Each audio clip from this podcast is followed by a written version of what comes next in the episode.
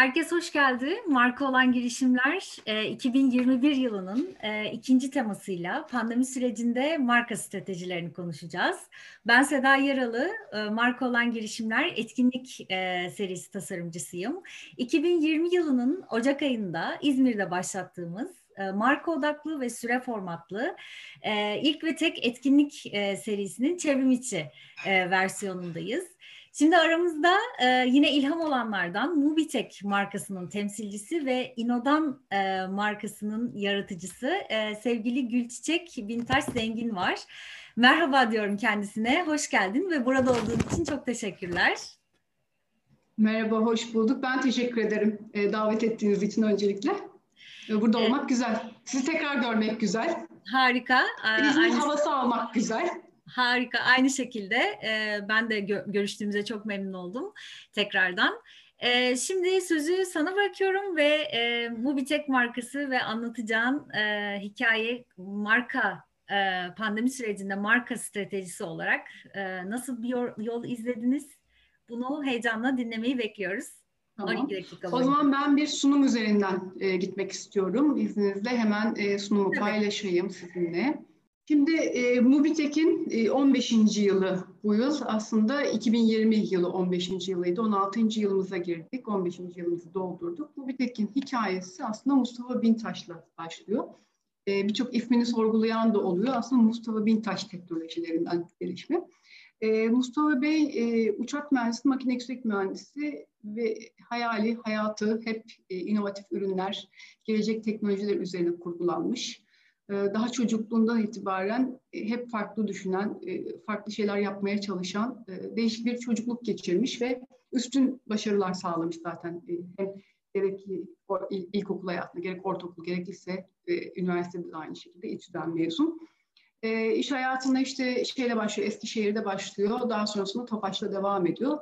E, bu zaten Tofaş'ta çalıştığı dönemden sanırım bir fotoğraf. Biliyorsunuz Türkiye'nin ilk otomobili, devrim otomobiliyle bir fotoğraf çekilmiş. Bursa'ya geldiğinde e, bu araç bu fotoğrafı çekiliyor ve hayali çünkü e, Türkiye'nin yerli otomobillerine katkı sağlamak. Yani vizyon e, çok eski yıllarda zaten oturtmuş. Hatta ilk yapmış olduğu çalışmalarda bile şu var.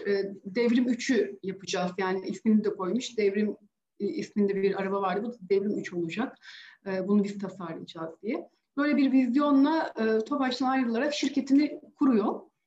E, yapmış olduğu iş e, tamamen otomobillerin kalıplarını tasarlamak. Aslında şöyle anlatayım, mühendislik tasarımı. Bazı e, ürün tasarımları da var ama gene mühendislik tarafına giren ürün tasarımları var. E, daha sonrasında bu tasarımları yaparken de çeşitli üç boyutlu programlar kullanılıyor ve bu üç boyutlu programları daha nasıl verimli kullanırımdan yola, yola çıkarak bir ARGE çalışmalarına başlıyorlar 2007 yılında. 2007 yılından sonra da işte iki tane konseptte bir Aktap konsepti bir de Kizen konseptinde ürün geliştirme çalışmalarına başlanıyor. Tabii bunların altında birçok ürünler oluyor. Bu ana başlıkları. Bu Mustafa Bey ilk şirkete başladığında diyor ki benim hayalimde Türkiye'nin tasarım ihracatını yapmak var. Yani böyle bir hayali var ve Türkiye'de bu dönem o dönemlerde böyle bir şey yok. Bilgi ihracatı gibi bir şey mümkün değil. Çünkü üretim yapan bir ülkeyiz. Bazen daha çok montaj yapan bir ülkeyiz. Böyle bir hayalle e, yola çıkıyor ve bu hayali söylediğinde aslında gülüyorlar ona. Ya böyle bir şey olabilir mi? Türkiye bilgi ihraç edecek. Böyle bir şey mümkün değil derken 2005'te şirketi kuruyor. 2007'de e, Türkiye'nin ilk e, bilgi ihracatını, bir tasarım ihracatını e, yapmış oluyor. Şu görmüş olduğunuz Linea'nın bakın bunlar kapılar. Bunların tamamen şu kapıların e, basan şu makinaların tasarımlarını yapıp e, İspanya'ya ihracını gerçekleştiriyor. Bunlar şimdiye kadar çalışmış olduğumuz müşterilerimiz. Ee, biz bu firmalara direkt fatura kestik öyle söyleyebilirim. Peki kimler için ürettik? Biz dünya devlerine görmüş olduğunuz McLaren'den, Mercedes'ten, Porsche'dan, Maserati'den birçok e, araba markasına tasarımlar yapıyoruz. Hani diyorlar ya Türkiye'de yerli tasarım yani yerli otomobil üretilmesi zor. Tasarımda bile yerli değil ama baktığınızda biz de bu araçlara tasarımlar yapıyoruz Türkiye olarak. O zaman o araçlar da e, kendi markalarında değil. Bunlar çünkü Türkiye tasarlıyor. Öyle bakabiliriz. O yüzden Türkiye yerli otomobili yapabilecek kapasitede ve mühendislik kapasitesine sahip bir ülke olduğunu söyleyebiliriz. Biz bunu yapan sadece yani birçok firmadan biriyiz. Tamam çok fazla yok ama e, birçok firma var bu kapasitede olan. Bunu da gururla paylaşıyorum. Biz e, bunları yaptık ama ne başarılar elde ettik? E, 11 ya 12 tane biz ödül aldık. Onu söyleyeyim. Bunlar başlıca aldığımız ödüller. Yapmış olduğumuz inovatif çalışmalarla 11 tane ödül aldık.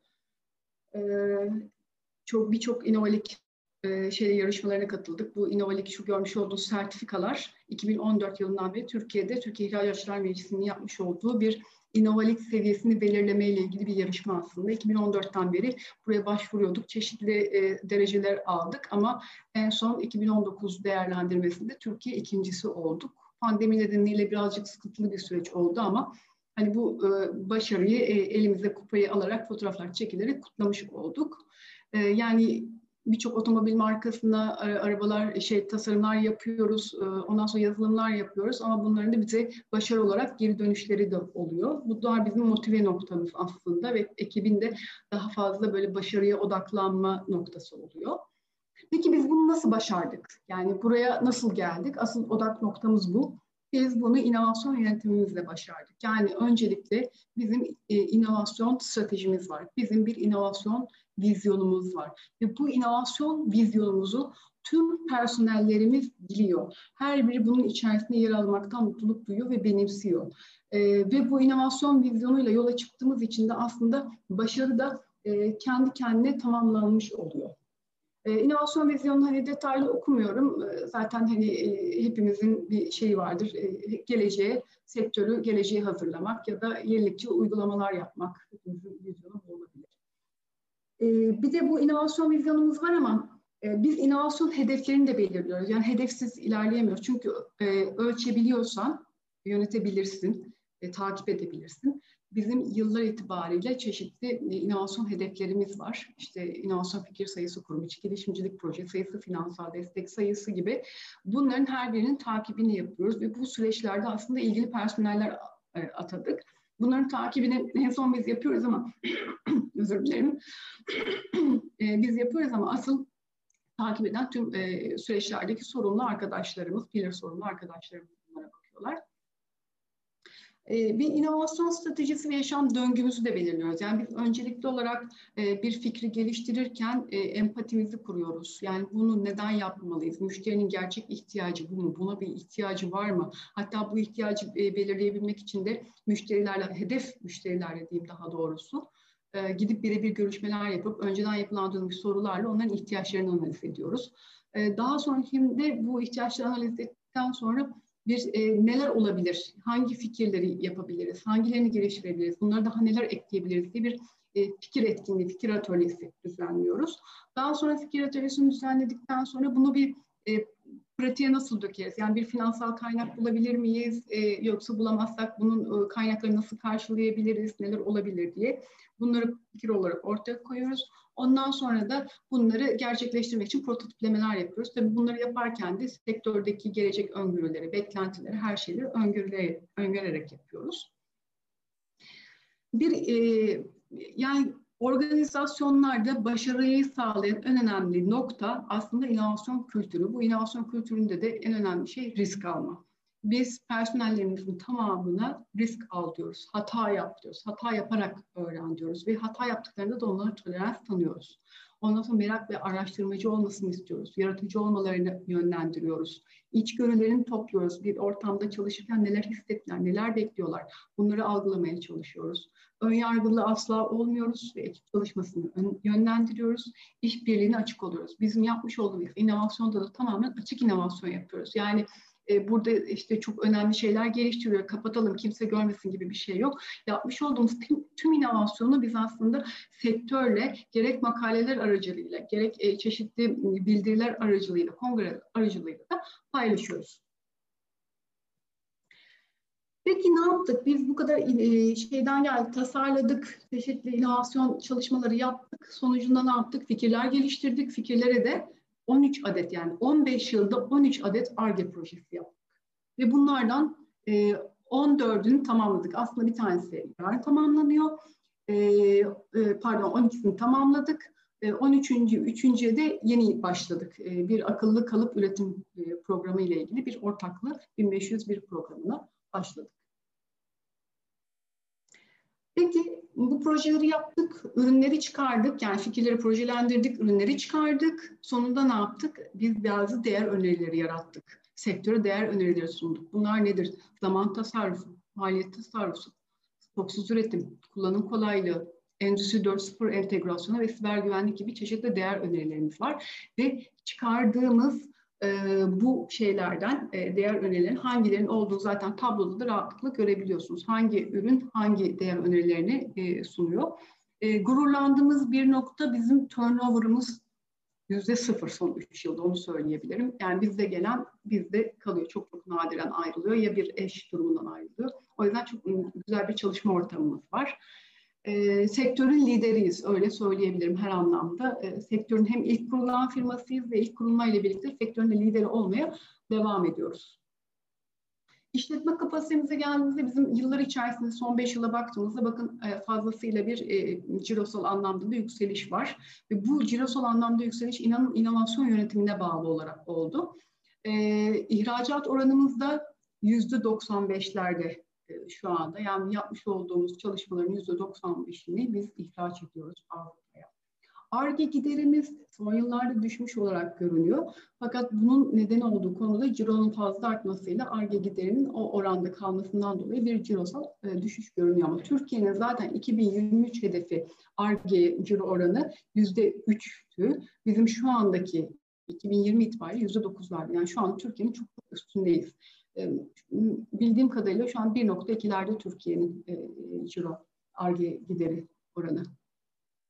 Gayri safi milli hasılaya. E, işletme kapasitesine baktığınızda personel sayısı şu anda 30'lardayız. Bizim İtalya'da da personelimiz var. Bunun e, 17 tanesi tamamen e, inovasyon ekibi olarak, ARGE ekibi olarak çalışıyor. Diğerleri destek personeli, üretim personeli olarak söyleyebiliriz. Eğitim düzeyimizde e, çok çok yüksek. E, zaten büyük çoğunluğu lisans mezunu. İşte bir doktora var, e, iki tane ya da üç tane yüksek lisans vardı. Eğitim düzeyimizde her yıl yükseltmeyi hedefliyoruz ve hedefimizin içerisinde ekip arkadaşlarını akademik düzeyde belirli bir seviyede hazırlamak için de makalelerde yapmak var. Bunları teşvik ediyoruz çalışanlarımıza. organizasyon şemasına geldiğimizde aslında burada bir e, şey var, e, iç içe geçmiş bazı organizasyon şeması var. Biz bir markayız ama bu marka kendi içinde marka oluşturdu. Mesela İno'dan yapmış olduğumuz inovasyon çalışmaları sonucunda doğdu. E, evet dedik biz Mobitek'te bu işi başardık. Ama başka firmalar da bu işi başarabilir. Sadece Mobitek'le kalmasın. Biz bilgi know-how'ımızı bunu başka firmaları da paylaşalım diye İno'dan yani inovasyondan gelen değer isimli bir şirketin kurulmasını öngördük ve kurduk e, İNO'dan da tamamen sektöre e, nasıl inovasyon yapılır, hangi noktadan başlamalı, e, doğru stratejileri nasıl kurabilirim, bir ürünü geliştirirken nasıl geliştirebilirim bununla ilgili hizmet veren bir firma olduğunu söyleyebilirim. Ayrıca son olarak da e, organizasyon yaşamımızda gördüğü gibi biz bir ARGE merkezi olma yolunda ilerliyoruz ve çok kısa süre içerisinde de zaten ARGE merkezi olacağız. Bunlar tamamen inovasyon ekibimiz, diğer arkadaşlarımız koymadım. İnovasyon beyin takımı da bu şekilde gösterebilirim sizlere. Ee, teşekkür ederim. Sağ olun.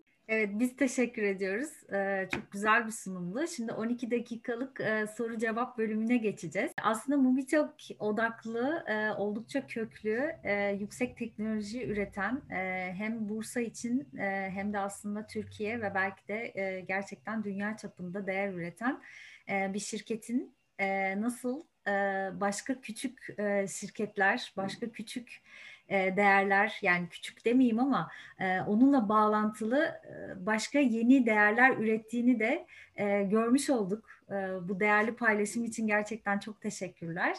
E, ilham olduğunuzu e, bir kez daha görmüş olduk. E, ben de onu fark ediyorum şu anda.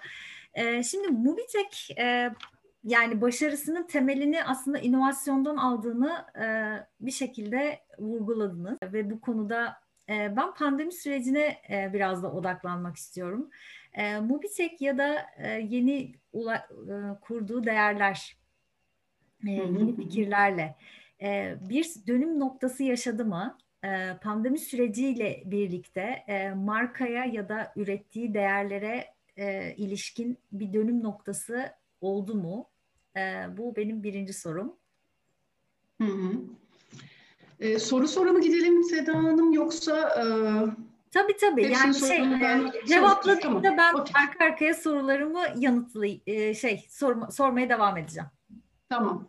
Tamam şöyle söyleyeyim. Şimdi aslında Movitek'in başarısının altında yatan temel nokta evet inovasyon ama inovasyon altında yatan insana yatırım. Yani insana değer. Biz çalışanlarımızı seviyoruz. Onları bir aile üyesi olarak görüyoruz ve e, verdiğimiz değeri de yansıttığımızı düşünüyoruz. Aslında bu bizim başarımızı sağladı ve pandemi noktasında da zaten bunun ne kadar başarılı olduğunu gördük.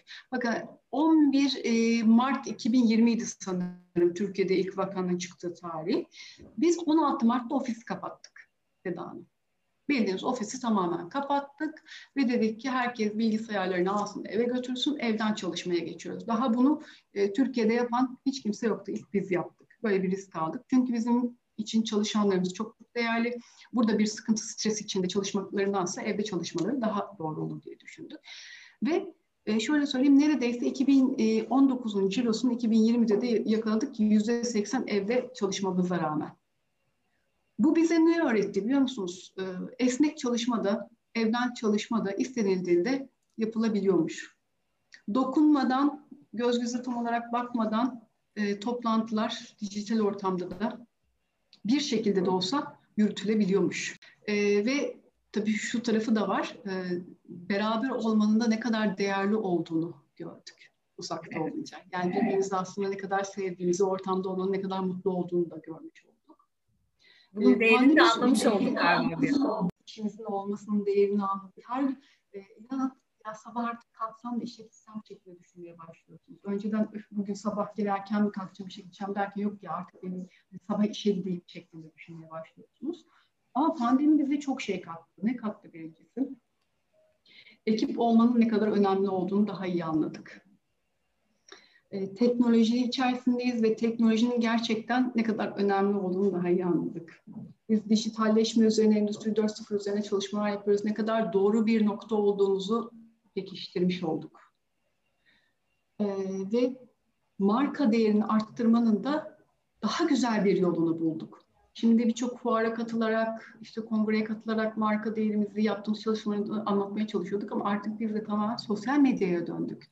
Onu soracaktım. Aynen öyle. Şimdi e, Mubitek daha çok işte e, fuarlarla veya katıldığı işte bu teknoloji fuarlarıyla e, bir şekilde network'ünü ya da marka belirliliğini arttıran e, bir stratejiden e, hangi stratejiye evrildi diye detaylandıracak olursak evet marka belirliliği. Evet, yani Evet, aynen öyle. Mesela Instagram hesabımız kullanılmıyordu. Yoktu belki de hatırlayamıyorum. Instagram hesabımızda yayınlarımızı yapmaya başladık ki hedef kitlemiz o olmamasına rağmen. E, baktık LinkedIn hesabımız var ve ben bunu yıllar önce bir kişi gibi açmıştım. Yani e, şirketi bir kişi gibi görüp LinkedIn hesabı açmıştım. Ama belli bir görselleri, belli bir tanıtım yapmak istediğimde gördüm ki kişi olarak olmadığını, onun bir sayfa olması gerektiğini bu sefer Mubi'deki bir sayfa haline getirdik bu dönemde. Bir şirket olarak bir sayfa haline getirdik. Yani burada aslında şeyi de görmüş olduk. Bu süreçte bizi belirli konularda e, e, çevirdi, evirdi mi denir artık hani dijitalleşme yolunda zorladı İyi mi oldu, kötü mü oldu? Çok çok iyi oldu. Neden çok çok iyi oldu? Belirli ödüller kazanıyoruz, belirli çalışmalar yapıyoruz. İlgili kurumlar, yani devletin üst düzey kurumları, COSGAP, Türkiye İhracatçılar Meclisi gibi kurumlar da bir bakıyorum bizi Instagram'dan etiketlemişler, LinkedIn'de etiketlemişler. Ah dedim ne kadar doğru bir şey yapmışız o zaman biz bu yola girerek bu çalışmaları yaparak. Bir de şu oldu mu bir tek tarafında tabii bu yaptığımız çalışmaları paylaştık ama asıl İnnodan tarafında bir şey oldu. Çünkü e, benim yapmış olduğum buradaki etkinlikler hep yüz yüze ve uygulama atölyeleri. Yani bir ürün geliştirme ve belli bir case study üzerinden gittiğimiz atölyeler. E, burada da şunu yaptım. Evet ben bunu bir şekilde anlatabilirim online ama nasıl anlatacağım? Çünkü benim göstermem lazım dedim. Bu sefer online videolar çekmeye başladım. Uygulama videoları çekmeye başladım ve online eğitimlerde sanki orada kendisi yapıyormuş gibi bakarak evet bu ürün burada bu şekilde geliştirilebiliyormuş bunları kullanmalıyım diye e, göstermiş oldum ve kendimle tanıtım videoları çekmeye başladım. Hiç sevmiyorum ekranı konuşmayı hiç sevmiyorum açıkçası videolarda kendimi izlemeyi de sevmiyorum ama bu süreç beni de bu noktaya getirdi. İnodon üzerinden de böyle çalışmalar yapmaya başladım. Aslında hepimizi getirdi bu süreç. Nasıl? tabii ki diyorum başka çalışmalar da yaptık bu süreçte. Evet. Onları şimdi, daha detaylı anlatırım. Evet. E, şimdi aslında hepimizi bu süreç e, buraya getirdi. E, ben de daha çok e, network ve etkinlik e, çalışmalarımı yüz yüze e, yaparak gerçekleştiren ve bunu seven e, bir yapıdan e, mecburen şu anda marka olan girişimler de aynı şekilde çevrim içine geçti. E, ve bu şekilde e, değer üretmeye devam etmek durumunda kaldık. E, fakat e, yılmıyoruz. E, dünya değişiyor e, ve biz de ona bir şekilde adapte olarak değişmeye e, değişimi sürdürüyoruz. Şimdi e, sizi bir adım öteye bundan sonra ne taşır diyeceğim ama öncelikle e, Gülçiçek e, olarak eşinizle birlikte e, bu markaya katkıda bulunduğunuzu e, biliyorum ve yine aynı şekilde bunu büyütmek için elinizden geleni yaptığınızı e, biliyorum. Fakat Gülçiçek olarak e, siz aynı zamanda e, bir kadın girişimciye hep sorduğum bir soru. Evde e, sorumluluklar var. E, evde bir e, çocuk var, çocuğunuz olduğunu da biliyorum. E, ve aynı şekilde bu e, işlerin sorumluluğu e, var e, üzerinizde.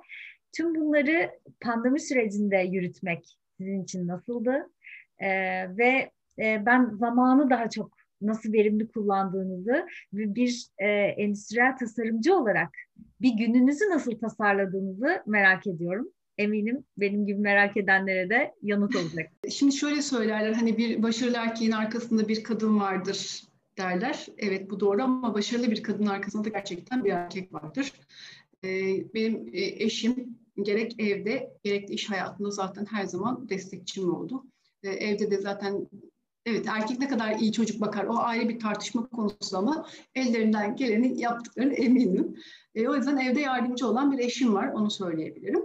Bir de günümü nasıl tasarladım? Şimdi ben şunu düşündüm aslında. Çocuk okula gidemiyor e, ve sosyalleşme imkanı yok. Ve bu çocukların psikolojileri ne olacak? Bu çocuğu ben nasıl bir şeyler öğretebilirim? Oturdum bunları düşündüm ve ben endüstriyel tasarımcıyım ve baba da mühendis.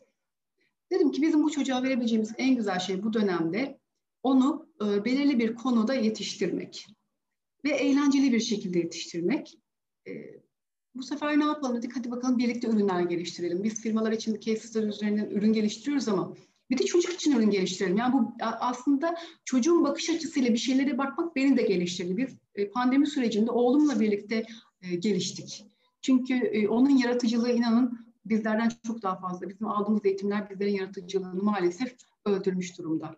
Ve biz her güne minimum bir proje, bazen iki proje şeklinde e, proje yaptık.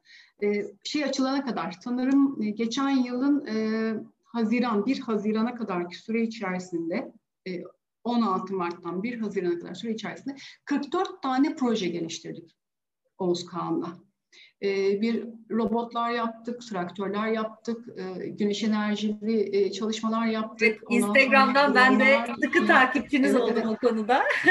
evet. Hatta e, bir pil batarya nasıl oluşturulur yani sadece mekanik alıp montajlama şeklinde değil de işte bir mıknatısın nasıl bir etkisinin olduğunu, bir motoru nasıl çalıştırdığına dair o kadar büyük bir atölye salonun ortasında bildiğiniz biz atölye masası kurduk dağınıklığını anlatmayayım.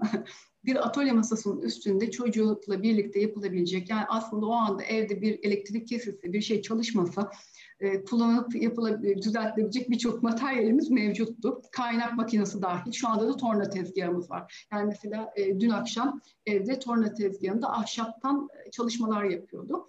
E, dolayısıyla hem benim mesleki anlamda gelişimim e, sağlanmış oldu, hem çocuğun tatmini sağlanmış oldu. E, güzel bir süreç geçirdik. Çok çok e, verimli geçirdik.